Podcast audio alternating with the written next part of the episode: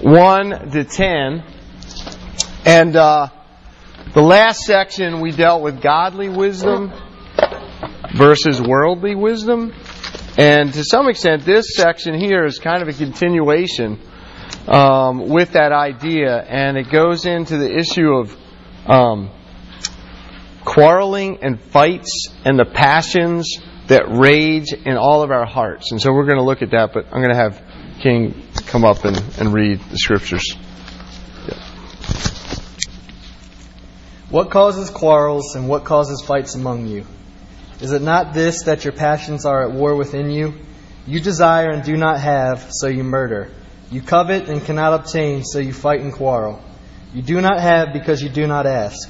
You ask and you do not receive because you ask wrongly to spend it on your passions. You adulterous people, do you not know that friendship with the world is enmity with God? That was a hard word to say.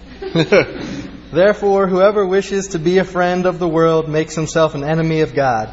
Or do you suppose it is to no purpose that the Scripture says, He yearns jealously over the Spirit that He has made to dwell in us?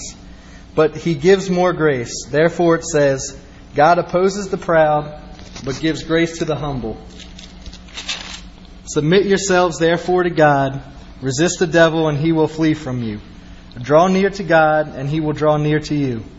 Cleanse your hands, you sinners, and purify your hearts, you double minded. Be wretched and mourn and weep. Let your laughter be turned to mourning and your joy to gloom. Humble yourselves before the Lord, and he will exalt you. Thank you. Right. Um, yes, tonight uh, we're dealing with this idea of the raging passions that come into our lives the conflicts we have with one another, um, this issue of fighting and quarreling, and this is a very practical section, just like all the rest of James.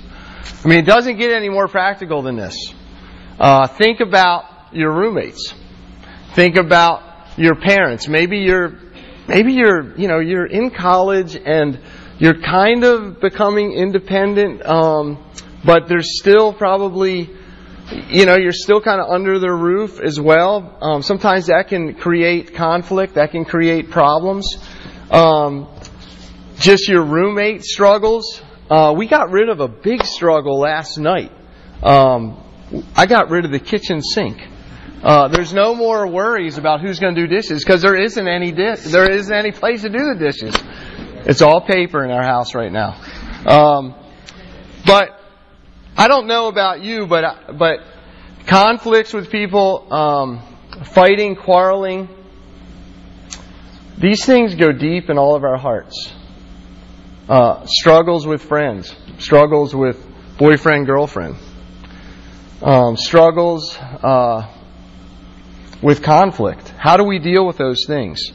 And this is a practical section because it deals with that and ultimately deals with our heart ultimately deals with what's going on in our hearts. And so, one of the things before we get into this passage is the scripture. The scriptures continually call us to self reflection, to analyze what's going on with our behavior, what's going on in our heart to do those behaviors. And, you know, all through the scriptures we see great questions. In fact, one of the very first conversations that God had with Adam and Eve. After they fell, after they took and ate of the fruit, they hid. And God pursued them and He said, Where are you? That was more than, Are you just hiding under, you know, the trees? Where, where are you guys? That was, Where are you with me?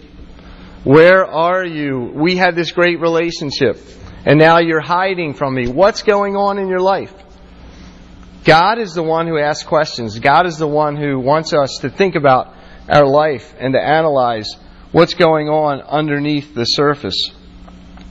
And so when you become a Christian, if you're not a Christian and you become a Christian, um, that involves looking at your life from God's perspective and from God's truth and from the scriptures that He gives us.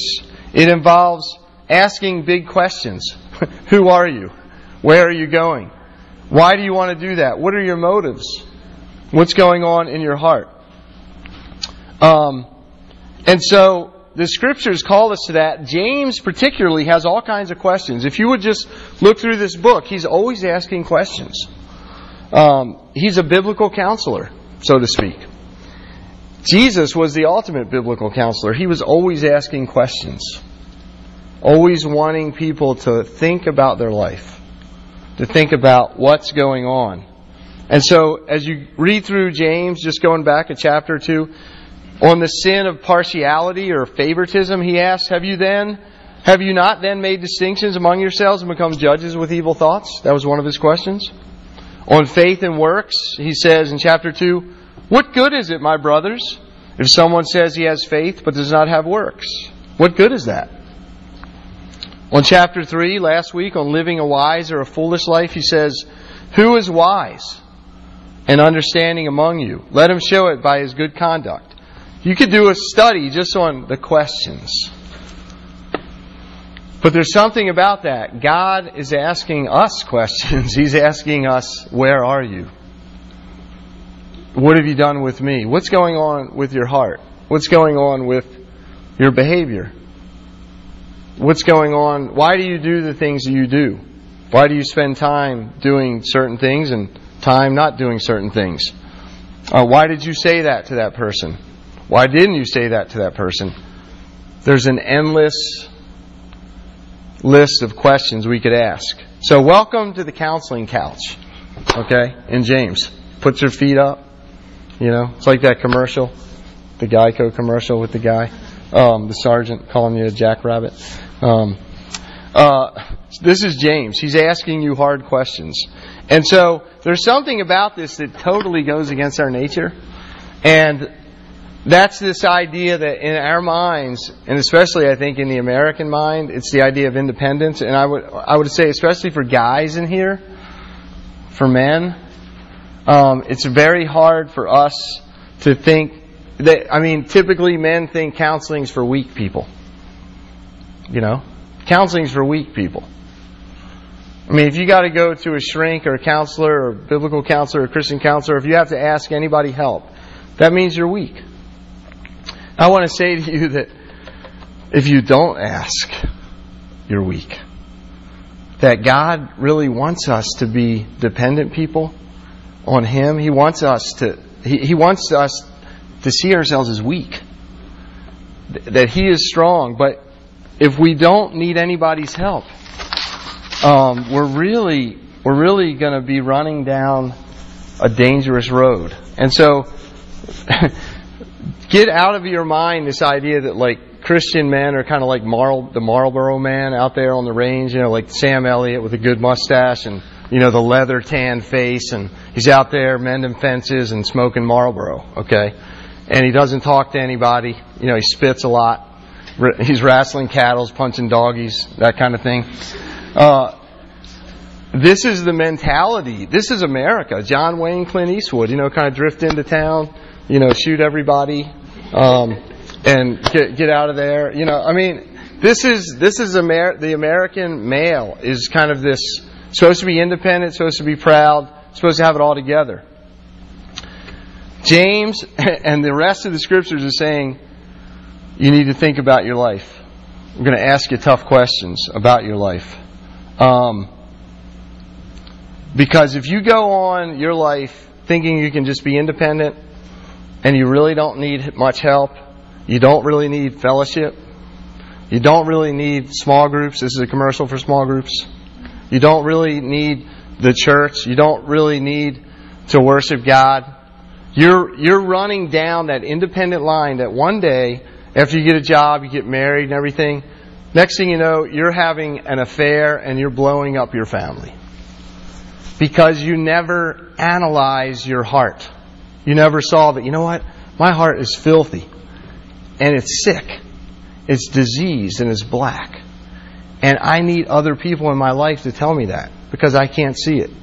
I need other people that are close to me that can say, You blew it there. I love you, but I'm telling you, you blew it there. This is what fellowship's all about. This is what communion with God is all about. This is what Christianity is all about. So if you're here tonight and you're you're examining Christianity, this is kind of what it's like.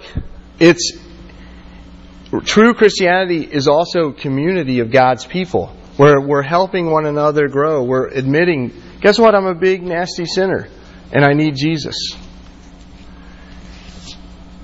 And but these people are also sinners and you're going to be in this together and God is a God of grace and he loves you and he's going to help you. But part of what it means to be a Christian as we look at James is is stop putting on a facade. Be real and honest. Allow these questions to penetrate you, to think about your life. You know, becoming a Christian is not a call to independence. It's a call to dependence on God. It's a call to, to dependence upon other people. It's a call to say, I am weak, wounded, sick, and sore, like we talked about in that song, Come ye sinners. And so, this is what God calls us to. But when you have that, that is real. When you have people in your life that you love and they love you and you can share anything with, and and they still and they still love you? That is like incredible. That's what the world wants. That's what people want. They want that community. They want that connection. But it, it's in our day and age it's all facade. It's all like just be this image and be independent. God is calling us into community. And so really tonight um, james gets into that with this idea of quarreling. He wants us to look inside. And so, really, the point of this whole passage is, is do you want true peace and joy in your life with God and one another? Do you want that? Well, it's going to take looking inside your heart. And so the first thing really is you must get at the roots. You must get at the roots. If you want to grow in Christ, you must expose your motives. And secondly, we must run to Christ. So two points. The, first one's kind of long though.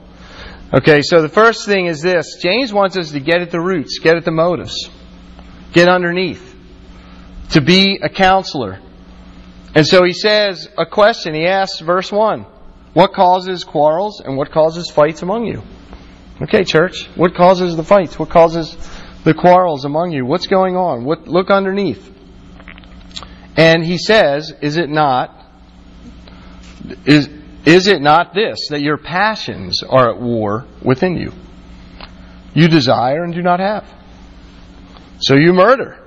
You covet and cannot obtain, so you fight and quarrel. You do not have because you do not ask. Passions in here. This idea of uh, the passions in your heart. Another word for it is pleasure. It's also the Greek word for hedonism or hedone, okay? So it's where we get this idea of hedonism, just out and out pleasure, just seeking, you know, wine, women, and song or whatever, just college life in America to some extent. Just going for whatever it is. Spring break's coming up, okay?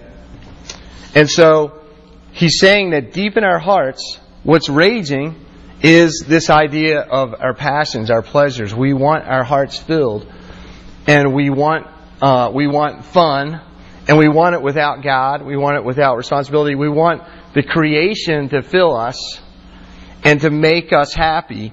And so, um, Doug Moo, this commentator, he says it all this this concept in the scriptures always uh, it's always carries a negative connotation. It's always about sinful, self-indulgent pleasure. Okay, that's what's going on in our hearts. In case you didn't know it. That our, that our sin nature is basically like a big vacuum. It's a, it's a big vacuum cleaner, and we're just saying, I need to be filled. And so, instead of being filled with God, instead of being filled with Jesus, Romans 1 is saying we suppress God out of the way, who is our creator and sustainer, and we look to the creation, good things. You know, we look to people, relationships. If I could just have that person, that girl, if I could just be in that relationship, I know I would be happy. Or if I could have that guy, your girl. If I could have that job. If I could have that career. If I could have, um, you know, that major. Um, if I could get those grades, that's going to make me happy. And so, these things uh, we desire and we think they're going to fill us And we want them so much that they become idols in our life. And so he says, what's the result? I mean, he kind of gets really drastic here, it seems to me. He says, You desire and do not have, so you murder. You murder? I didn't murder anybody. Um, but he's basically saying, you know, maybe they were having that struggle in here, but we know that Jesus said in the Sermon on the Mount, if you hate your brother, it's just like you murdered him. So, something about our needs and our heart is so dark that it will, if left unchecked, if left without the grace of God, it'll do just terrible things. It'll murder. I mean, did you ever think? You know, you guys probably heard about this story. Was it last year? The lacrosse player at the University of Virginia, Yeardley Love. Okay, pretty girl dating this uh, a guy lacrosse player. Okay, on the team, and they were in a relationship. UVA. You know, this is a big time school, big time lacrosse program. Kids come from a lot of money, and they had a relationship and then something went wrong. He was probably drinking and he beat her head in to death. You think that's how that relationship was going to start? No, they I'm sure they had attraction, they loved each other, things were going well probably for a long period of time. And then all of a sudden, you know, whatever, I don't know if there was a love triangle involved or whatever, but things happened and people made decisions and somebody was murdered. I don't know where that case is right now. But it happens. I mean, it happens every day. Put, pick up the newspaper, turn on CNN. I mean, people who they, you think they love each other, they get married, husband and wives kill each other. Why? How? Only because, like, our hearts. Our hearts aren't right. Uh, you know, we've been watching sometimes The Godfather. It'll be on, and uh, you know Michael Corleone.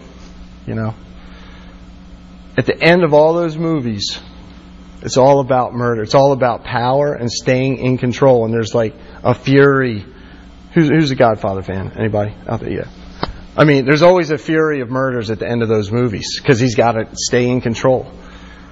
You know, and that's really what our hearts want to do. They ultimately want to stay in control. And so he's saying, this is drastic, but this is what happens. Um, murder and hatred, somehow they go together. Uh, he also says this there's unfulfilled desires. He talks about coveting. Coveting is that idea that I just want that, I have to have that, or else I won't be happy.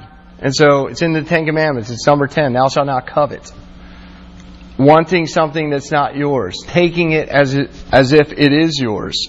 And so when you don't get what you want, it leads to fights and quarrels. James says this You covet and cannot obtain, so you fight and quarrel. The coveting heart, the heart full of idolatry. It's saying, God, you're not my source, you're not my fountain of life, you're not my chief desire and love and blessing. I got to have something else. That's really what's going to make me happy. And when we don't get it, that's when we quarrel. That's when we fight. So, what do you do with unfulfilled desires? Because guess what? We live in a broken world. Basically, all of us in here, we have these desires that are unfulfilled. Ever since the fall, okay, if you go back to Genesis, before the fall into sin, Adam and Eve, perfect relationship with God. They're happy, they're filled, there's joy, there's no issues of brokenness at all. Then when sin comes in, then we have brokenness, okay? Spiritual brokenness. There's spiritual longings that are not being met. We hate God now. We run from Him. We're afraid of Him. Socially, we have unmet needs. We, we don't connect well anymore. We're, uh, afraid. Our relationships are broken. Um, we, we think that relationships will ultimately save us, but that people will ultimately be what we really need. If we can just get them, then we'll, we'll have ultimate happiness. And so we put undue pressure on relationships of, with people that only God can give. You know, this is why I relate. Like, I, I heard a Tim Keller message, and he was saying that people that uh, child abuse is basically called by overlove of a child, not not by lack of love, but by over love, because you're trying to control that person and get them to do what you want, et cetera, et cetera. And when they don't, they get they get mad and they physically abuse. But it's an over emphasis. It's an over love.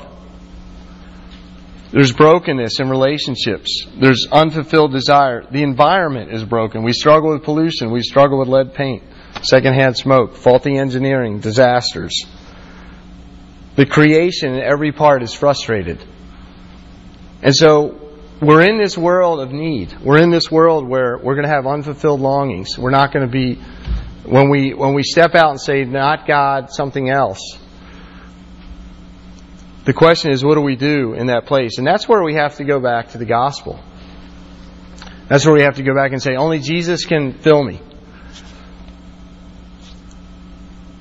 My heart is seeking something, and only Christ and what He has done can really help me. The spiritual is broken. Everything is broken. He even says our prayers are off. Verse 3 You ask and do not receive because you ask wrongly to spend it on your passions. And so, spiritually, he's saying we're messed up. Our prayers are off. What's the problem? Ultimately, the problem is our heart is off. Um, Jeremiah says it like this The heart is deceitful above all things and desperately sick. Who can understand it? Jeremiah 2:13 says, This is what our hearts do. For my people have committed two evils. They've forsaken me, the fountain of living waters, and hewed out cisterns for themselves, broken cisterns that can not hold water. Basically, what he's saying is this very idea. Instead of seeking God for our life, instead of seeking Christ, we seek the idols of our culture. We seek other things to fill and to make us happy people, relationships, jobs, power, prestige. They don't fill us. And so we either get angry, we either demand, we either get jealous, we rage inside, or we run to Jesus and we say, Jesus, fill me. But the, but the issue is our heart is off. Our heart is broken. Our heart is dark. I just heard some of you guys listen to ESPN may have heard about this basketball player, Wes Leonard from Michigan near Detroit. He was uh, 16 years old. His team was 20 and 0. He hits the winning basket uh, in overtime to send his team into the playoffs. He's a hero. People are going crazy. Teammates lift him up on their shoulders. 30 seconds later, he dies on the basketball court he had an enlarged heart. He had a deficiency in his heart. Horrible. They, they were talking to the students on the team. The autopsy found that he had a deficient heart. Spiritually, that's us. Everything can seem to be going great. We're hitting the last shot. We're winning the game. In the next moment, we can be sitting in front of the computer looking at pornography. Or we can be gossiping about a roommate or tearing them down behind their back. Our hearts are off. And there's only one person that can fill it. Augustine said that the heart is restless until it finds its rest in you. John Stott, theologian, said, There's a vacuum in the heart of man which only God can satisfy. The only answer is we run to Jesus. we cry out to Him. We say, Help me. Fill me. And that's why Jesus is always talking about thirst and hunger in the, in the Gospels. He's saying that, hey, I'm the living water. Come to me. Drink. He's saying, I'm the bread of life. Come to me and eat. And so, how do we do that? We do that lots of different ways. We do it here. We do it by looking at His Word. We do it by um, praying for one another. We do that by going to worship and hearing the Word preached and being with the fellowship of people. We get filled. We get we we get set right. Our hearts get set right again. We go out from there. We struggle with sin. We struggle with temptation. We struggle with these longings. But repentance is all about coming back to the center and saying, "No, I need Jesus." It's like I need to go to RUF. I need to go to small group. I need to go to church because I need because I see how dark my heart is. I need accountability. I need help. And so this is the solution for his heart. The solution for a bad heart is his grace. Is his grace, the grace of God in Jesus Christ. So we have a bad heart, that's point one. but we have a gracious God, that's point two. And so one of the things you see here is that God doesn't let his children go. That he pursues us in the midst of our heart gone astray, in the midst of our spiritual adultery. In fact, that's the conclusion that you have to come to your heart. If you look down here uh, in verse 4, he says, You adulterous people. Do you not know that friendship with the world is enmity with God? Therefore, whoever wishes to be a friend of the world makes himself an enemy of God. And so, what he's saying is, this is the conclusion you have to draw that you're a spiritual adulterer Okay, that you've worshipped other gods. It's a phrase that in the Old Testament he, that he used because God was seen as the husband of Israel. And what's happened? They've left him, but he kept pursuing him. He kept sending the prophets. And ultimately he sends Jesus. And so here, here we have verse 5 and here it says, Or do you suppose it is to no purpose that the Scripture says He yearns, God yearns jealously over the Spirit that He has made to dwell in us. And then it says this, but He gives more grace. But He gives more grace. Let's just sit there and think about that. Paul said that where sin, sin increased, grace increased all the more. That God loves you and me so much that He's not going to let us, His children, sit in our sin sit in our idolatry, sit in our spiritual adultery, He's going to come after us. And He is going to uh, bring us to repentance. He's going to show us His grace because He loves us. He gives more grace. Where sin increased, grace increased all the more. So don't ever think that, man, I've done this and God is never going to love me anymore. God loves repentant sinners. He loves when you see that you're miserable. He's close to the brokenhearted. He's, he, he will come. He will give you His grace. He's the great pursuer. If you ever looked into the Bible, all you have to see that He comes after His people. I mean, He created us. When Adam and Eve sinned, He came after them. You know, is, the cycle of the Old Testament is Israel, they're doing well, they're doing great blessings of God. They forget God. They run into sin. They worship the other idols of the nations. They get really desperate. They go into sin. They get in bondage in Egypt, and God sends His prophets. It's the cycle of the Old Testament, and I dare say it's the cycle of our lives. Because God loves us that much, He's going to keep going. He's going to keep driving out and sanctifying you and showing you your sin and showing you Christ and who He is. And so He gives us the grace of repentance, 6 to 10. And this is really this last part here.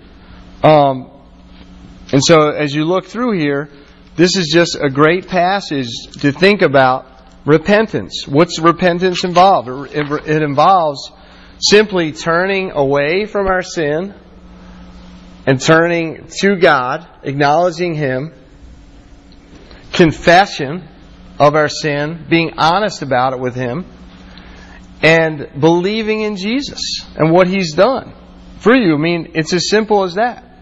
So it's submitting yourself to God. Verse 7, it says, Submit yourself to God. What's that mean? It means acknowledging His authority, coming under Him. Stopping and saying, Guess what? I'm blowing it here. I need, God, I need you. You're the, my Lord and Creator. You're my Savior. And so running, acknowledging Him, it says, verse 8, draw near to God and He will draw near to you. So it's submitting, it's thinking about Him, authoritatively in your life, acknowledging His presence. The unbeliever basically just says, No, forget it. I don't want God at all. I'm just going to go and, and do my thing. Christians can do that. But the Lord always brings them back. Just like David, remember, with Bathsheba.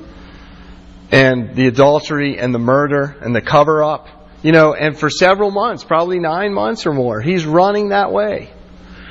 And then Nathan the prophet comes and says the little parable and says, You're the man. And David is struck to the heart. And then we have Psalm 51, which we talked about tonight, which we read together. That's his confession after adultery and murder. And he's one of the heroes of the Bible that we talk about. Did you ever think about this? Probably the three biggest names of the Bible Moses, David, and the Apostle Paul were all involved in murder. and the Lord saved them. And they've written most of our Bible that we look at. And they were involved in murder. That's how big God's grace is.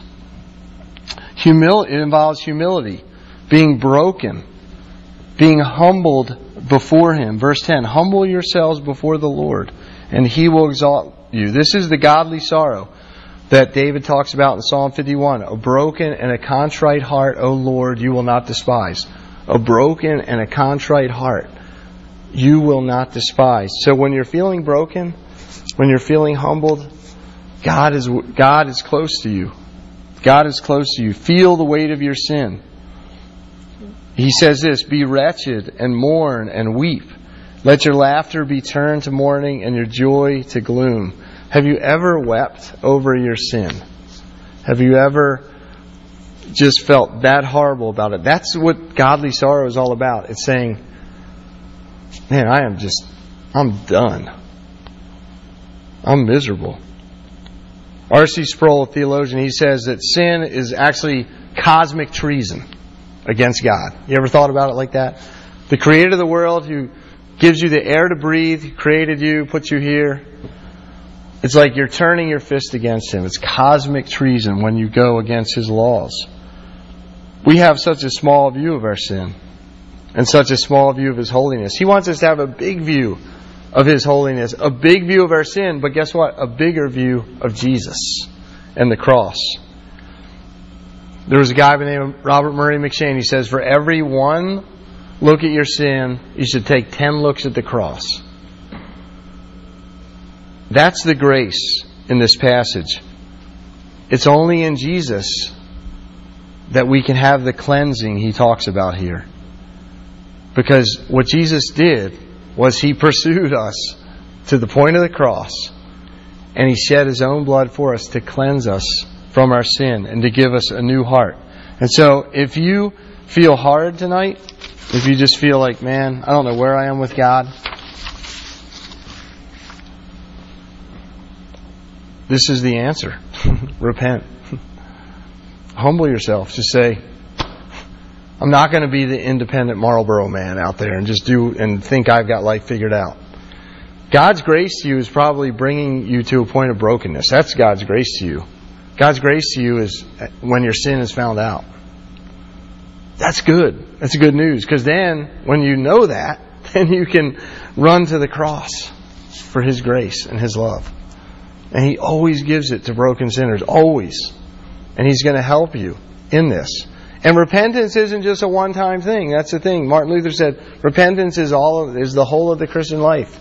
We'll never get over it until Jesus comes or we go to heaven. This is the walk. Seeing your sin, seeing Jesus and His grace.